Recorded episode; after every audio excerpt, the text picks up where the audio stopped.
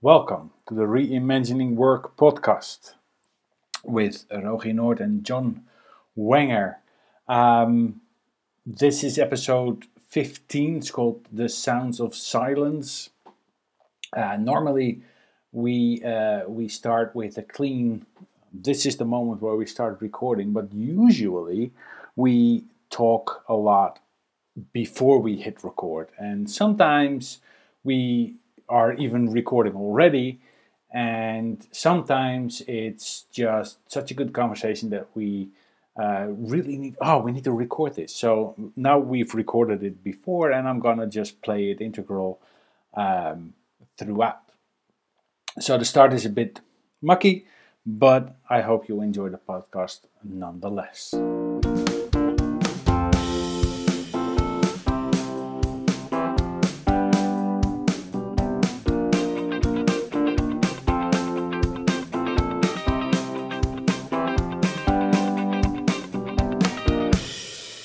We've, we're losing it.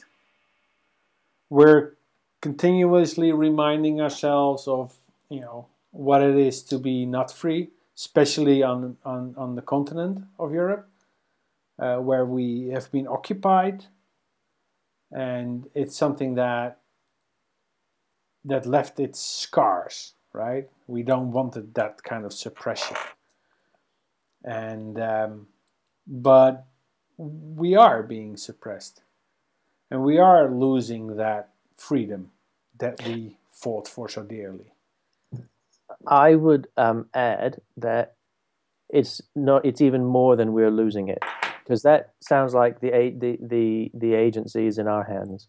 I think what you because the thing you said just before, it's been taken that, away. It's being eroded. Yeah, not okay. Taken away, because then that's when we notice it. But when it's yeah. being eroded, yeah, yeah. That's slowly, nice slowly. When yeah. something's being, I'm, I thought, I thought of water eroding stones. Mm-hmm. Slowly, slowly, imperceptibly being eroded. But there is an agent acting upon the stone. And to say we're losing our freedom means that we're being a little bit... Um, yeah, careless with it. Careless, or that there is something out of any human's control, or out of any agency's control. It's just the law of the universe. And I don't think it's a law of the universe. I think it's consciously or unconsciously being eroded. And I'm not entirely sure that it would be because of intent. Nevertheless, think some things are happening that are eroding freedom, and that includes in the workplace, I think. It it definitely, I mean, um, I think it, everything is interconnected with each other. Everything mm. is reflected by each other. There's there's not one thing that stands completely on its own. It never does. Everything is interconnected with each other. Mm-hmm. So if we more and more have our liberties eroded through um, uh, restrictions that are being put on us, or, or the notion of restrictions or whatever, um, and that's something that I wrote about in an earlier post too, um, is that all that behavior teaches us to shut the fuck up and keep our heads down. Mm. And we now do that at home, and we've been doing that at home for quite a while because it's no use. And sometimes we go up on the street with everybody and go, ah, and then the government does it anyway. I mean, a nice example for that. Maybe we should be recording. I was just going to say um, what we can do, because you can edit bits out, eh? All right. Well, let's just let's just say we start now. I'll do a little introduction, because I think that thing you said just before about the gargantuan things before us that are not just about the I world. Can, but I can also start. About... Shall I just start with reading that that that part yeah. of the? Um... Yeah. Okay. Because it relates to the questions that I had in my head, or the interest I had in the, in this, that we can find a way to blend in. Welcome to episode fifteen of the Reimagining Work podcast. We are, and we still have been, and we've been sitting here just now, reimagining work. And it came out of the conversation we've just been having, the blog post that you wrote, Rogier, yes. recently. Yes. And um, I think it's a good place to start. There's a piece in there I think is really relevant. How about you um, you know, just read that piece out? I shall. Mm-hmm. Um, so the, the post is called The Sound of Silence. Um, it, it's, it, this is a small part of a, the bigger whole, uh, Um, lately, my writing about social business and its sociological impact has become somewhat polluted by the big real-world problems uh, that we're currently having with um, uh, information gathering by our governments, for instance. Problems uh, seemingly far removed from the office. And more and more I tend to believe that the wishes we have for our workplace, the improvements that we seek and the happiness that we seek are just related, are not just related to our jobs, they're much broader. I more and more tend to believe it is merely a subconscious expression of the gargantuan problems our society faces, now and in the near future. The current technolo- technological developments and philosophies might just be the enablers for the change we seek to so dearly. That's difficult reading, isn't it? Just maybe we can have that little bit of control we desire so much, and just maybe this gives us a fighting chance of regaining the individualism and personal freedom we need as humans. And, um, well, end quote. Uh, but the personal freedom that we've uh, obtained uh, over the, especially the past seventy years. Mm. So...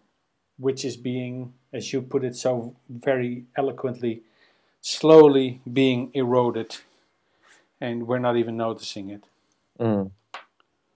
And I, I thought that that ties in with the conversation we had recently with Anne-Marie McEwen around her passion of people regaining control, taking control back over their lives and how their work gets organized and how their learning gets organized. In the previous um, podcast. That uh, last sentence that you, you said, we sure as hell can't expect this from our governments, ties in with passion of passion of mine of uh, you know my my my focus on sociometry, and it's about uh, systems being of and for and by the people.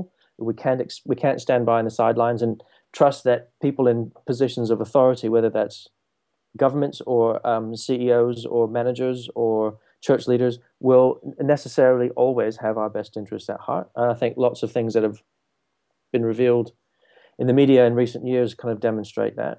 I'm not suggesting that they're all up to nefarious ends, but I think um, a very, uh, very nice example. I mean, in, in the Netherlands now, uh, top management of A B N Amro and another bank uh, are getting raises and bonus. They're getting raises leading up to forty percent raise or something, and or one hundred thousand euros raise, mm-hmm. something ridiculous. Uh, the funny thing is about that is that there's also the bank Triodos. And Triodos is a bank that only puts its money into sustainable and um, ecologically uh, sound projects. So they have like ethical investment policies and those sorts of... Yeah. Exactly. And yeah. Every time there's news about C E Os just mm. shoving extra money up their ass, mm. they get more clients. See, so, yeah. so there are people who are who are aware of that news and go like, "Oh, that's that's it, that's enough. That now now that's enough. I'm moving to a bank which is just a little bit more sociologically aware mm. and, and takes its responsibilities that, that they should take." Mm. Um, yeah, so th- that's a nice example of, of people actually taking charge and, and changing something uh, in their um, uh, direct. vicinity in, in that direct circle of power of influence. Mm. You know, they can do this and it doesn't hurt them at all, you know. So but it's a good thing that it happens. Mm. Well, it's, I'm interested that, you know, this this idea that, you know, our freedom is being eroded or taken, and um you know, the thing that struck me when I read this this post that you referred to, The Sound of Silence, was Um, the conversations we don't have, the things we don't say. Because mm. I'm kind of bringing it to the frame of reimagining work. Like that's that's a really good thing when that you've the illustration you've just given of bankers and bonuses and, and, and so on. That, you know, since the crash, bankers have become sort of low down the list in professions that we trust, and people who work in banks at whatever level they're working in banks seem slightly ashamed of it. You know, there's like there's they, there's a loss of pride in the organization they work for, and or in the work that they do, because they feel that they're tarred by the same brush. Um, so I'm interested in the conversations that don't get had, that lead to somebody eventually giving themselves a bonus or somebody vote, being voted a big bonus, when it it raises a lot of anger in people. There's conversations that haven't been had. And I just I'm, I wonder sometimes at some of the big things that go on in the media that that are scandalous. And what you know, and I scratch my head. How do we get to that point where these sorts of things are happening, where they've got that bonus, or you know, and you know, so what are the conversations that don't get had, the things that don't get said, because they they seem to die down really quickly, and not much really changes. Mm. Yeah, that that that is. I mean, it's also something that I write in that post: the, the speed at which we. Um, get bombarded with you know the deluge of information. Mm. And it's just non-stop, and especially with small pieces of information, some small pieces of news which are very important, uh, we may see them, but they'll come by just like that. Mm. And you really have to see them. I mean, literally, yeah, first of all, you need to look at your streams in order to see it pass by. Then you have to click on it. Then you have to make the time to read about it. Mm. And maybe look up a few extra articles. Um, I think uh, the current tragedy of the plane that went down in, in, in the French Alps, mm. I mean, that hashtag, hashtag Germanwings, I mean, that's taking off. That there's no way that anybody can ag- ignore the fact that that plane went down. Mm. Uh, it's very difficult not to um, uh, read about it, not to hear about that, mm-hmm. because everybody's talking about it. Mm-hmm. And but there are way more important things that nobody talks about, or very few people talk about, and um, that are not discussed on a grander scale. Um, if you take the whole Edward Snowden affair. Well, can I just, uh, that's a really good point. I mean, you said there are way more important things. And I'm thinking, well, for a family member who's lost somebody in that, there aren't any, there's no way more important things. At this moment, right no, now. Absolutely. But I see what you mean, like there's a, you know, there's a, there's an instant hashtaginess that goes on when things go on in the world that, to my mind, sometimes trivializes things, which for some people in some parts of the world are really important. And I think that kind of, you know, who who makes a decision about that? You know, I'm trying to bring it back into the workplace, reimagining work. What things are important to some people, but others dismiss as unimportant? Who who drives the agenda for what gets discussed and what doesn't get discussed? Example, it's that time of year again where uh, the, our, our head honchos come down and, and give us a bunch of numbers and tell us how wonderful things are going, right? Yeah. And um, I'm, I'm as, as a social business addict, I mean, I'm very lucky that my wife works at a company where they're, they're never heard of social business or anything like it. So it's a continuous source of, of how not to do things and how not to deal with certain things. And uh, of late, they had uh, a round of uh, firing people. And... Uh, you know, coming in in the morning, getting fired, leave before the afternoon, and and you're done. And you nobody saw it coming and whatever. Mm. And a couple of weeks later, then, um, yeah, in this case, yeah, it seems, and this is something my wife didn't know at all, the the head of the that particular location is a woman, and it was like Woman's Day. Mm-hmm. Like a couple of weeks ago. Yes. So she gathered all the women around to spend time on that, mm. which is, you know, you can take it as you will. I mean, I kind of doing that in the workplace, being forced to stand there, you know, getting a white rose, which mm-hmm. are usually used for funerals, but is, you know, I, I don't, I really, I mean, I don't think, but I, I don't think that's that's anything anything good. But in a couple of weeks or a week later, the uh, head of Europe came to the plant to talk about how wonderful it is to work for this company, how well we're doing, what an excellent year we've had last year, and what an excellent year we're gonna have, and these are the numbers, and it's all fantastic, blah, blah, blah, blah, blah. Thank you, good night, goodbye.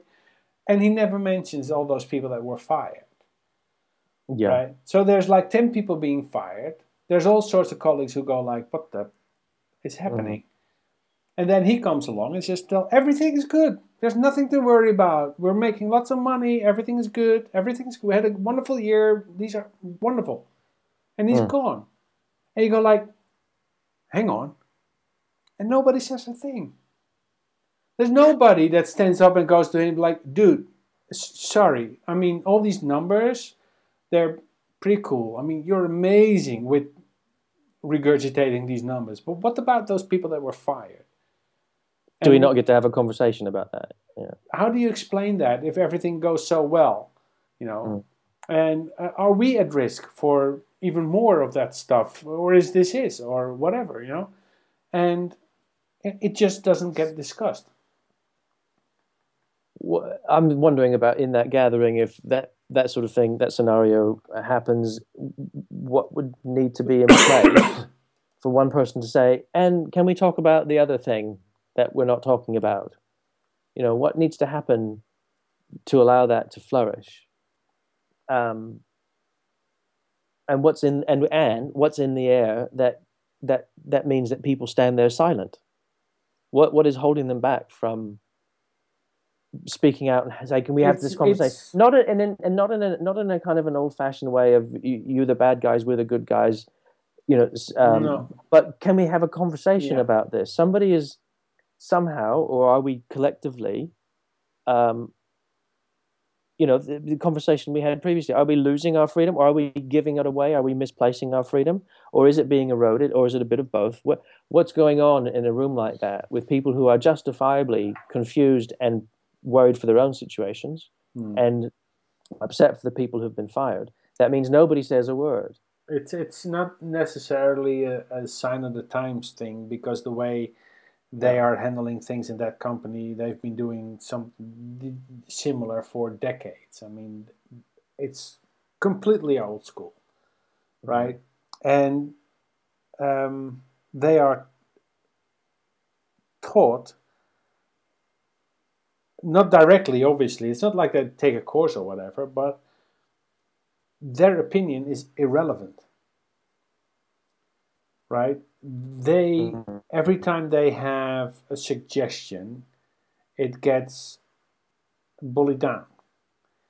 Um, every time something needs to change, they go into a closed room and come up with something, and then mm. they will tell them what it is they need to change for their work, mm. so they can do better work, so that they can get better reports. And you you learn to not care. To absolutely shut up. very very quickly you learn you le- you become cynical. You learn to shut down. You think, what's the point? Because we've had so many of those experiences in our lives. Yeah. Already. Yeah. yeah.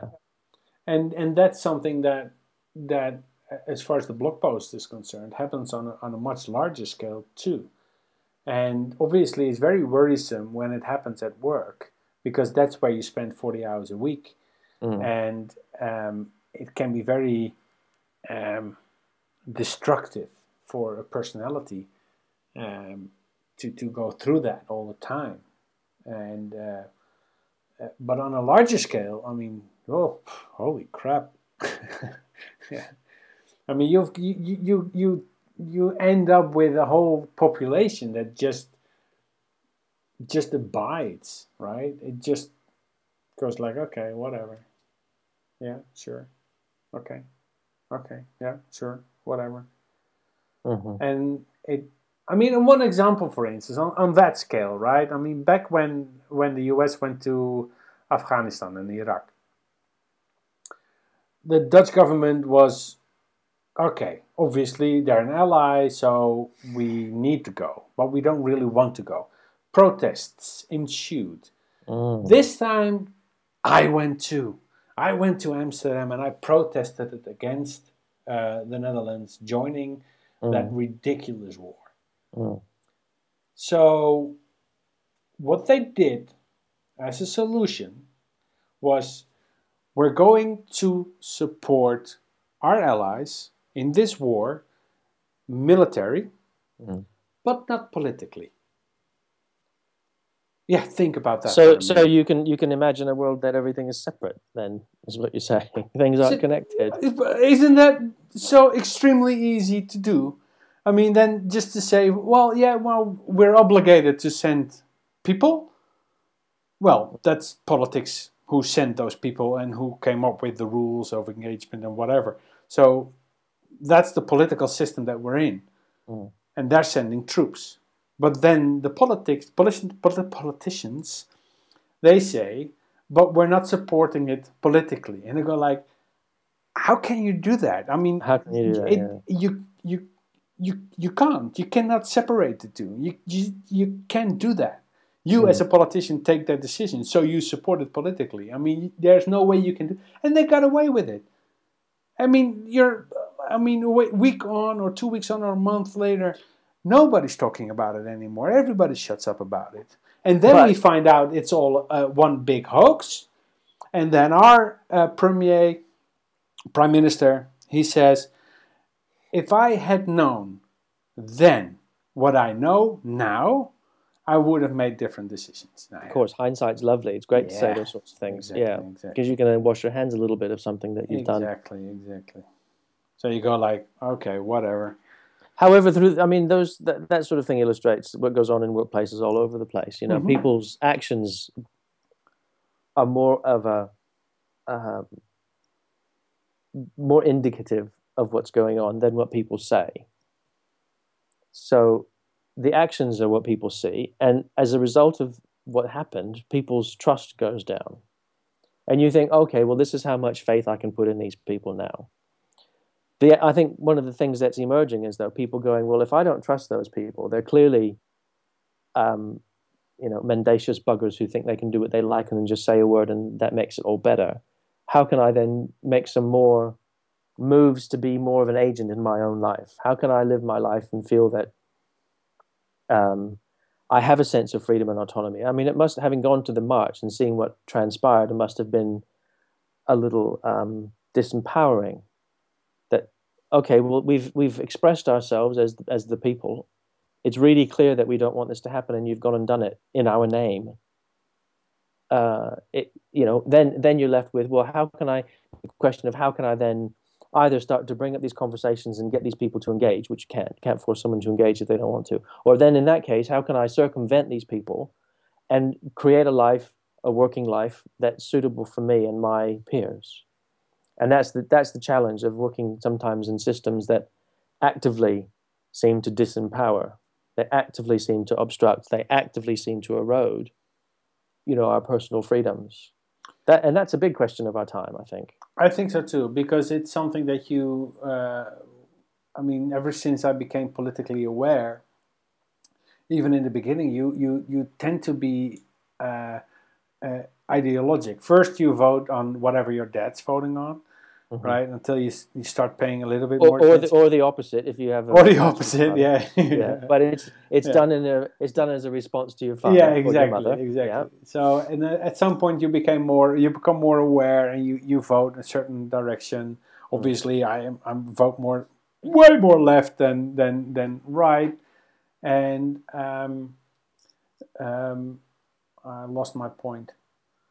Uh, but you also tend to pay more attention to what it is that they do and, and how, what kind of consequences these actions have. Mm. And most of the time, I feel anyway, um, I mean, sure, they do a job in, in, in, in keeping the country running, right? That's their basic premise of existence. Mm. They have to keep everything going. So that's what they do.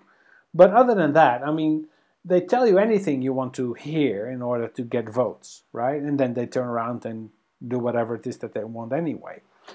And um, at some point, you get really tired of that. And, and you go like, you know, I just need to create an existence of my, for myself where I have to deal with government as less as possible. Mm. You know, just turn mm. it off, and and I'm not going to vote. I mean, me, I'm now living in Belgium. In Belgium, actually, it's your uh, your it's uh, it's required it's a requirement, it's isn't it? Yeah, obligatoire, oui. Yeah. And but not if you're not a citizen. However, it, you're you're obliged to go and take a ballot paper and go in the ballot box. Is that correct? I you are not you you are not obliged to vote for what you've got. This is what I understand. I might be wrong. You can spoil your ballot paper, but you have to go through. Uh, you have the, to go through the, the motion. The motions. You have to go through the act. And I think that sometimes going and putting an X against everybody's name or putting against against nobody's name is just as much a statement as putting against against. Sure. Putting an X against one person. Sure. Right? Once you're in, in, in, the, in the booth, they cannot the, tell you yeah. what to do anyway. So. Yeah. But um, in the Netherlands, it's not uh, uh, mandatory. So yeah. I don't have to vote in the Netherlands. And I can vote here, at least locally, but I, I, I'm not... obligated. I don't have to, so uh-huh. I can I can just not go. Yeah. And I know, I know the argument well, is there. If you don't go voting, you got nothing to complain because you, you have you, no you, you get right what you deserve, and, sort of thing. Yeah, but yeah, I'm thinking exactly. again. In the, so you you think you're suggesting that you know we can circumvent and say how can I get a get a, a life, craft a life for myself and ignore as much as I can those people in seats of power. In the workplace, though, how how how doable is that? Because how can you go in and I'm going to make my working life as good as I can and ignore those people at the top? Well, yeah, when, the, when the guy comes stay, in and does what you local, said, yeah. comes and announces, these yeah. are the figures, or we're doing great, we're doing yeah. great. Ignore the fucker. And then they sack you. You can't really ignore that. No, well, true. Put, I mean, but that that's always the point, right? I mean, especially when you're in a company where the future is really uncertain, yes. uh, then it gets more difficult to... To, to to go to work between the lines, if you will. Yeah. Um, if you're in a company where it is a little bit more, but you just have to deal with uh, a few, you know, um, disruptions mm. um, of disruptive people, in, in the negative sense, then, um, then just try and avoid working with them or keep your interactions with them as briefly as possible. Mm. And uh, focus on the people that you do like, and work with them. Well, isn't this isn't this one of the things I kind of think about? You know, the, the twenty-first century reimagined workplace. It's not about. It's not so much because I used to think that it's, I'm not. I'm coming around to think that in, in many cases it's about how do we coexist even with people we don't like, mm. or how do we coexist and co-work with people that we struggle with? Because mm. I think these are parts of the new, the, the sort of the undiscovered territory for most businesses.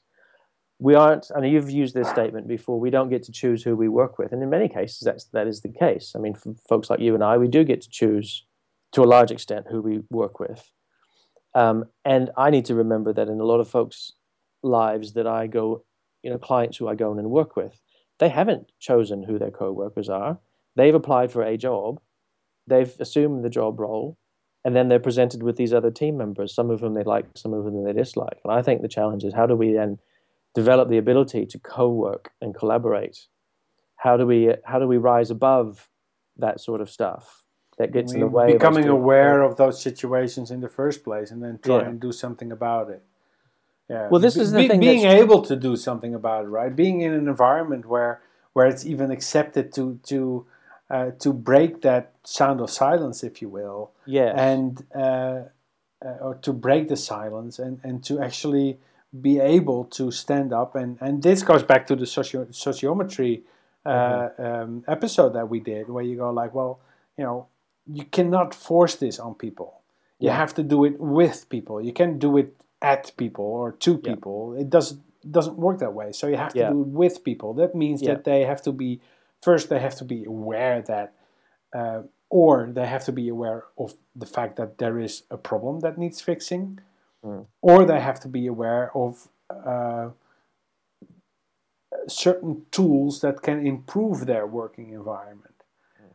Um, I think, I mean, people can be very aware that their team is not working, but there would be a lot of people that wouldn't even know where to begin thinking about a solution. You know, yeah, they go on a, on, on the on the famous uh, team working. Uh, day and and try and fix everything in in mm-hmm. by in one, building a raft together but, yeah and finishing it by five o'clock and going back thinking that we're all good now. And this comes back to the point that Anne-Marie was pushing, is that, and I agree with her, I, I'm no I'm no idealist. I, I Well, I, I am. I, I'm an idealist in the sense that I have a picture of how humans could collaborate more and more effectively. I'm also a realist. I live in the real world and I know that stuff happens. It's not easy, as you said, and it's also not impossible. So I'm thinking about this situation. The C E O comes in, figures are great, we're doing well, you guys have done fantastic, and there's a sea of people thinking, and are you not going to talk about the few people that have just been fired, or are none of us going to talk about? And I think about the story of the emperor's new clothes. You know, that moment when the boy said, but the emperor's not wearing any clothes, suddenly the power shifted into his hands. And I think sometimes, again, this is where I may sound like a realist, or you might think I'm got an incredibly vivid imagination. The power can shift incredibly quickly when one of us warms up to what is actually in us and says, but are we not going to talk about the fact that we've just lost ten of our colleagues? Or are we not going to talk, because you talk about there's a problem that needs addressing, are we not going to talk about this thing within our team or in our, or how effectively or ineffectively, are we not going to talk about this mm-hmm. thing? And instantly, I think the power shifts. If you if you do that, uh, and and that's I, I think the biggest trick. If you do something like that, if you break the silence at the yeah. right moment, right? So yeah. the right energy level in the room, mm. and the right people are there, and if you do it at the right moment, you break the silence. You got a revolution. That's mm. how powerful it can be to stand mm. up and say something. Mm. It just takes an enormous amount of guts to actually do that. Yes. And that courage is something that's being ebbing away, mm. uh, eroding if, mm. uh, for for a long time now, because it, it becomes more and more dangerous to actually do that. I mean, in, in, in, because, I mean, ever since the Second World War, I mean, there's been unions, there's been strikes, there's been... Uh, their whole generation has been working their ass off to, mm. to get a forty-hour work week, to get mm. you know uh, what are they called? C C uh, you know collective uh, uh, um, um, uh, insurances, job insurances, and, and, and, and collective pays. You know that, that we know that oh, everybody's the universal making, income. Yeah. yeah, those kind of things. I mean, there's a whole generation, two generations that have been working on those kind of things, and now, at, at where my wife works, their job is just simply not secure. I mean, they don't know. They've learned their lesson. Mm. Despite having a contract for a longer period of time, they don't know. Mm. Their contract that they have with the company is absolutely worthless. Mm. Because they've been taught recently that it is. Mm. Right? Because people are were getting fired just like that. Mm. No warning, nothing. Mm. So they know that, you know, standing up, shouting out, breaking the silence, can be very dangerous. There's a cost, potentially a cost. That's right. Potentially, I'm, I'm aware, yeah, exactly. yeah because I mean, you're not sure. Yeah, in certain environments, I, I remember we did um, a, a piece of uh, work. Over, it was rolled out over a year. It was part of a larger piece of work around um, engagement broadly, however you want to describe, uh, understand that by. But it was around people feeling um, valued and listened to, and Um, conversations around performance. It was a place that was friendly, but conversations around performance were not had because people were scared that if I raised this conversation about your performance, you might not like me or I might break the relationship. So it was around how do we develop the capabilities to have these kinds of conversations and stop not saying things, please, because the things we're not saying are the things that all of us think. Mm-hmm. You know, I was looking at the list of your questions in your article. How can you not worry about climate change? How can you not worry about um, how can you not worry about dot dot dot? You can put anything after that sentence. How can you not worry about the fact that we're not talking about poor performance in our workplace? Mm-hmm. But then I was thinking just then as you were speaking, if somebody speaks up about it, you you gain some power. You've you've named something that then it then behooves us to look at, I suppose. Now we've seen it, we can't unsee it. Now you've said it, you can't unsay it. You've said we've got a problem with workplace performance or team relationships or something like that. Power then, when you name it, is not just a right. We can all speak up. it's also a responsibility. It then becomes our responsibility, if we name it, not to back away from our comment, you know, to stand by our question. Look, how yeah. can we not, how can we not talk about these things? Once you open the box. And that, I think, is a big thing too, because some of these things that are before us, we don't have to feel responsible for all of it. And I think that's the beauty, that's that's the, the magic and the beauty of sociometry, is that if I name something, it's not all mine to fix. No. But I know that I can enlist people, and who else wants to talk about this? You know, and I think, you know, I I, I hear, I, I've heard Celine talk about her story of work she's done in Sanofi Pasteur. I was listening again to Anne-Marie talk, and it's like, you make your small, significant change in the way that you can in your world, in your workspace, with your few colleagues. Find your allies. Begin to have the conversations that need to be had. I suspect people will find that you're not the only one that thinks and feels this. You're not the only one who feels uneasy about the C E O coming in with this amazing positive announcement. You know, go and have a chat with somebody else. You don't have to do it in front of the whole company, but you can have a chat with one or two people who you notice also look uncomfortable and say, how can we not talk about this? You know, I think it, it, it's about taking that. So there is a, we have a right to take that and to name things, but to follow through with sure. it is a responsibility, not just to drop it as a bomb in a, in, in a meeting and walk away from it. That's one of the, the, the, the trickiest parts. I mean, that's that's where you get people who like the sound of their own voice, uh, who stand up and, and, and yell something into the crowd just, you know, to, to get a reaction or to mm. to incite something or whatever. Mm. And, and the next thing you know, they sit down again and they back away from the statement that they made and let other people just worry about it. Mm. Uh, yeah, for good reason. You know, you're not allowed to shout fire in a in a in a in a theater or a cinema unless there's a fire. For good reason, you create panic. Exactly. Yeah, exactly. But if there is a fire, by all means, stand but that's up not and, by all yell, means. There's fire. That, I mean, similarly, that, that and that that's that equates to, you know, it, we need we have a responsibility also to speak up. We have a responsibility to stand by our words when we say them, but we also have a responsibility to speak up and say fire if there's a fire. We have a responsibility to speak up and say, there are people being sacked for no reason, or there are people being sacked and we're not being told why. We have a responsibility, I think, to speak up because the sackings create uncertainty or fear, or, and those are not conducive to good workplaces, I think. Well, they're certainly not conducive to the kind of twenty-first century workplaces that people want to be working in now. Mm-hmm. So, you know, it's a, it's an interesting thing. You know, where does our responsibility sit? Um, you know, where does our power sit and where does our responsibility sit? With me. It sits with yeah, me. It, you know, I'm, it's, it's an interesting conversation where I'm sort of thinking it comes back to me. All roads point to me. I can choose not to speak up or I can choose to speak up. And maybe I have to think, there, where is responsible, is responsible for me, of me, if I do speak up and something's not happening right? I mean, I, I am very aware of when I...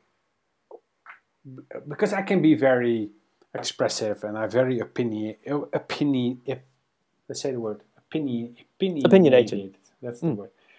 And uh, so I'm very aware of the fact that, that I, I I complain about our governments and and then I don't do anything about it, right? I yeah. don't I don't go voting and uh, voting, and uh, so and I don't go protesting anymore or whatever. Um, marching um, simply because I don't see the point in it. Mm-hmm. And um, so I know there's there's the contradiction of, of at one end you you see something and you try and do something or you don't do anything about it, um, and then you see something and you may dare not do anything about it. I mean, fortunately in, in the countries that we live in, you can still Uh, go out on the street and protest. Um, most of the time, you're fine. Mm. And uh, in other regimes, I mean, you you can't even do that anymore. I mean, I don't I, think you want to try it again in Egypt. You stand no, I'm and... I'm aware that though even those rights are being eroded slowly. You know. True. I mean, they, they're they're coming up with all very clever laws and, and stuff which prohibit. Uh, uh, you from just marching onto the street and just protesting, um, or you need a permit to do something like that, or whatever. Or You can yeah, but only... you don't need. Yeah, but in, interestingly, you know, we, you don't need a permit to camp out in front of the Apple Store days before the new iPhone is released, and they they think it's a wonderful, jolly media event. Isn't this sweet? Look at the queues of people that are sleeping out for two or three nights. Where are the barricades? Where are the you know the crowd? You know, it's an expression of what it's an expression of what's acceptable in, in the current system. It's again be, a reflection be, of our current. current. I'm demonstrating. I'm demonstrating. I'm a good consumer here. Well, that's all right. That's that's acceptable. I'm demonstrating that I'm unhappy that you're sending us to war. Well, that's not acceptable. Well, that's something that I talk about in, in that I wrote about in the in the. Uh, oh, I have to look at it. Um, um, how to fire people? I think the one. Yes. Yes. Is, is Don't. Where, Um, oh man, what was the point that I was going to make? What is it that you said? Um, yeah, you're good little boys. Yeah. Be good little consumers. If what you're doing, if if if if the, the kind of the social act that you take up is is in line with the the predominant mindset or the predominant uh, set of values, then that's acceptable. Yeah. But if you want to protest the dominant set of values or the dominant mindset, that's not acceptable. No. And that's worrisome, obviously, mm. because you create a certain mindset which mm. people slowly accept. And, you know, I hate to to make this so much bigger than we really want it to be, because if you talk about reimagining work, mm. still the main thing that we talk about or that we would like to see is that an individual just finds his or her uh, way in the uh, the working environment uh, for them to be happy with it is what it is that they do, whether yes. they, they want to start a revolution or just be disruptive or just have a conversation with somebody about some sort of process just to make it a little bit more better, or just have a conversation about, you know, what more flexible hours or, or things like that, little things. Mm. Uh, but the bigger things, and, you know, we have a period in our history which is um, very, very, very, very, very, very black. But there were many lessons to be learned from that era.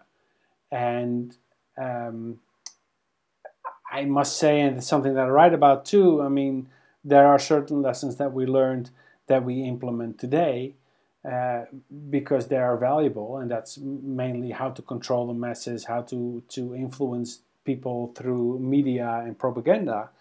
Um, but one of the, the worst things is creating a certain state of mind. Uh, they did that extremely well in, in Nazi Germany, where, or in in South Africa uh, with mm. the apartheid. That's also, I mean, uh, we've my my dad, he had a conversation with with a South African, and that's like wow, thirty years ago maybe, mm. something like that. And he said, this, this is unbelievable. I mean, this guy, I mean, you couldn't even have a conversation with that guy where he referenced to black people as human. Mm-hmm. And that's just, I mean, it's extreme, right? Mm. I mean, and and and not being able to, to consider uh, or... or Uh, a Jew as a human, mm. and in order to be able to do certain things to them, mm. uh, it's an extreme form of mm. brainwashing or in, in, indoctrination or whatever you mm. want to call mm. it. But I think stuff like that is also happening right mm. now, only in a different way, in a more subtle way. Mm. Uh, I mean, the erosion that we're talking about, it's so subtle, it's mm. so slowly, and they've been doing it for, they've been working on it for such a long time, and I, I know, I know, I know, conspiracy, blah, blah, blah, blah, blah. But still, I mean, just think about, if you have a company where you have ten thousand people, you need a way to control them. If you have a company or a country where you have three hundred million people, mm. you need a way to control them. Well, if if you come from if you come from a a, a set of ideas that says that things need to be controlled exactly. and people need to be controlled, exactly, yeah, and and and that state of mind that's being created now, with uh, you know, everything is about terrorism now. Mm. I mean, you cannot, I mean, you cannot turn left or right without being confronted with terrorism.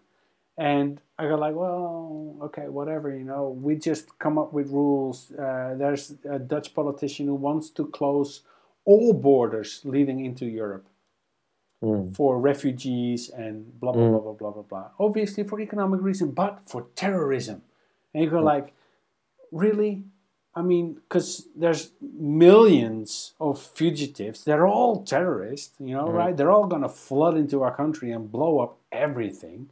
I mean, what's the worst that can happen? There's like a thing, you know, a incident, uh, mm. and yeah. Well, but, you know, shutting shutting board. I mean, we know that's a really uh, low, um, sort of knee jerk sort of thing, because shutting borders wouldn't have stopped Anders Breivik killing no, all the people no. that he killed. Wouldn't stop you know, anybody. That, we, we know that's a that's a complete nonsense sort of thing. It's a knee jerk thing. But when you've got a climate of fear and people wondering what's next, and they're The, and and and uh, information at hand, easy to hand, tells you that the world is a dangerous place.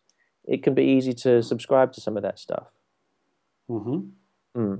Yeah, and this is why and, I'm really. It, it, would, it would even happen subconsciously. I mean, that's that's that's, right. that's I mean, th- there are videos on on YouTube. Uh, obviously, you have the documentaries about nine eleven, but they've got edits in there. Of, you know, just over a uh, from a speech, the amount of times that uh, Giuliani, for instance, uses the word terror and terrorist and terrorism mm. in one speech. It's just insane. It's just repeating, repeating, repeating, repeating, oh, repeating, absolutely. and and it's just it, it, fear mongering. I mean. It, Yeah, and it shifts the agenda, and people begin to, to go along with it because it is unconscious. And this is why I think the word erode is useful, because it is somebody acting upon, you know, our freedoms, tiny bit by tiny bit, slowly eroding. There is an agent at work. Something is happening to our freedoms, to our sense of, um, you know, uh, power and responsibility, power in the world, I suppose. Mm-hmm. Um, which is why I'm strongly in favor of people taking control of their own learning, not swallowing what they're fed in in any medium, really. You know, and I think we're in exciting times as well as difficult times. We're also in exciting times because we can actually inform ourselves a lot about things and learn things, and we don't have to um, restrict exactly. ourselves. Don't listen to me. You know, don't, I mean, if you listen to this, don't listen to me. Just. Go on the internet and, and yeah, don't listen figure, to us. figure just, stuff out. You know, that's I mean, right. Don't listen to just us. Just yeah. open your eyes and yeah. learn as much as you can learn about about how governments are dealing with with with, with citizens and um, how their how how their propaganda machines work and all these kind of things. And and then know that, I mean, we all have to learn from somebody. You know, and our major businesses, I mean, take banks and their C E Os and their unlimited rewards and, and bonuses and, and those kind of things. They all, the attitude is something that, that sifts down, and we're creating mm. that gap, and, and people are learning, whether they like it or not, to behave in a certain way. And, you know, mm. the, the quieter you become, the better it is, yeah. right? So if we just worry on Facebook continuously about cats and food and mm. our holiday, that's mm. all good and well, but it leads you nowhere, right? And it's always funny to see that as soon, as soon as you put something controversial up on Facebook, you have no reply. If you put something up that is just, ah, oh, so cute, you get like, ah, oh, comments, you know? Mm-hmm. And it's not downplaying my friends, but mm. it's just if people don't want to hear it, you know. Yeah, and this is and this is the again. It comes back to your question: how can you not worry about dot, dot, dot. How? Because it's too big. It's so big, you know? Yeah. And I think we have we have got to we've got to keep some of the perspective around this and think, well, what small bits, incremental bits can I make that make a qualitative improvement to my life and my loved ones or my co-workers? And I think that's the shift. I think it's coming back to thinking globally, act locally, that sort of that expression.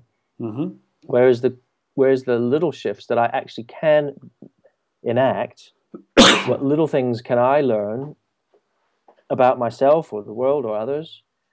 Because how can I not worry about climate change? Well, I, I do, and I can. But if I sat and thought about it too much, I, I'd get, I could probably get immobilized with um, overwhelm or fear, or and, and then go to what can I do about it? And that's, you know, something I hear. What can I do about it? What's what difference would I make? Well, make a difference. You know, work out where you can make a difference.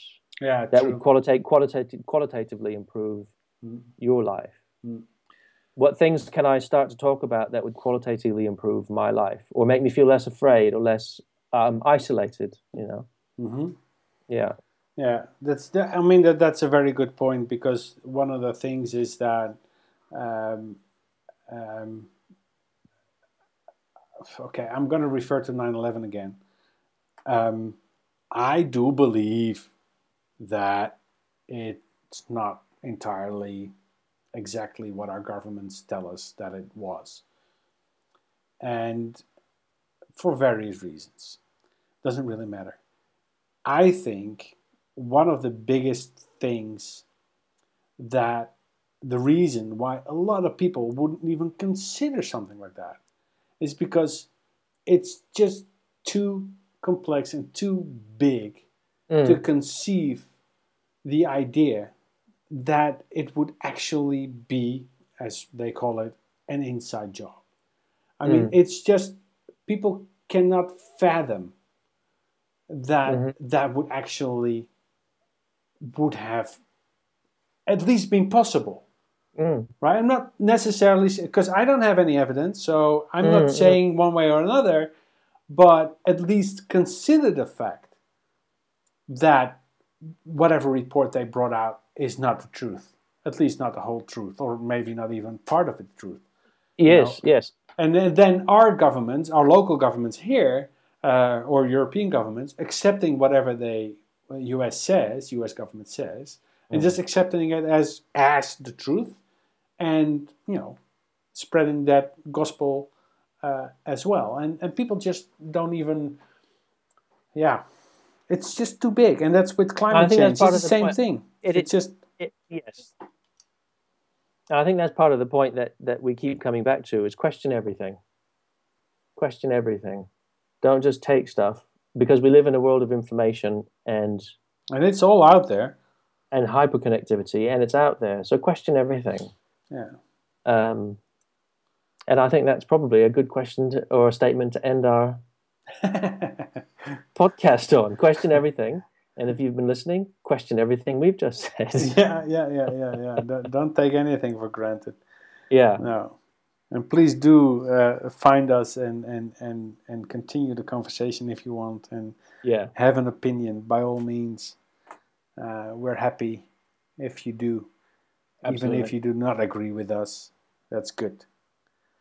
It means that you're at least you're thinking, and and and, and the engaging bit's good too. Really good. As I was you know saying earlier, you know, uh, say it rather than not say it. Mm. Yeah. So until our next episode, uh, signing off. Yep. Okay. Yes. Until next time, find us on R W Cast. Uh, this episode is going to be zero fifteen dot R W Cast, and please do connect. Thank you. Thank you.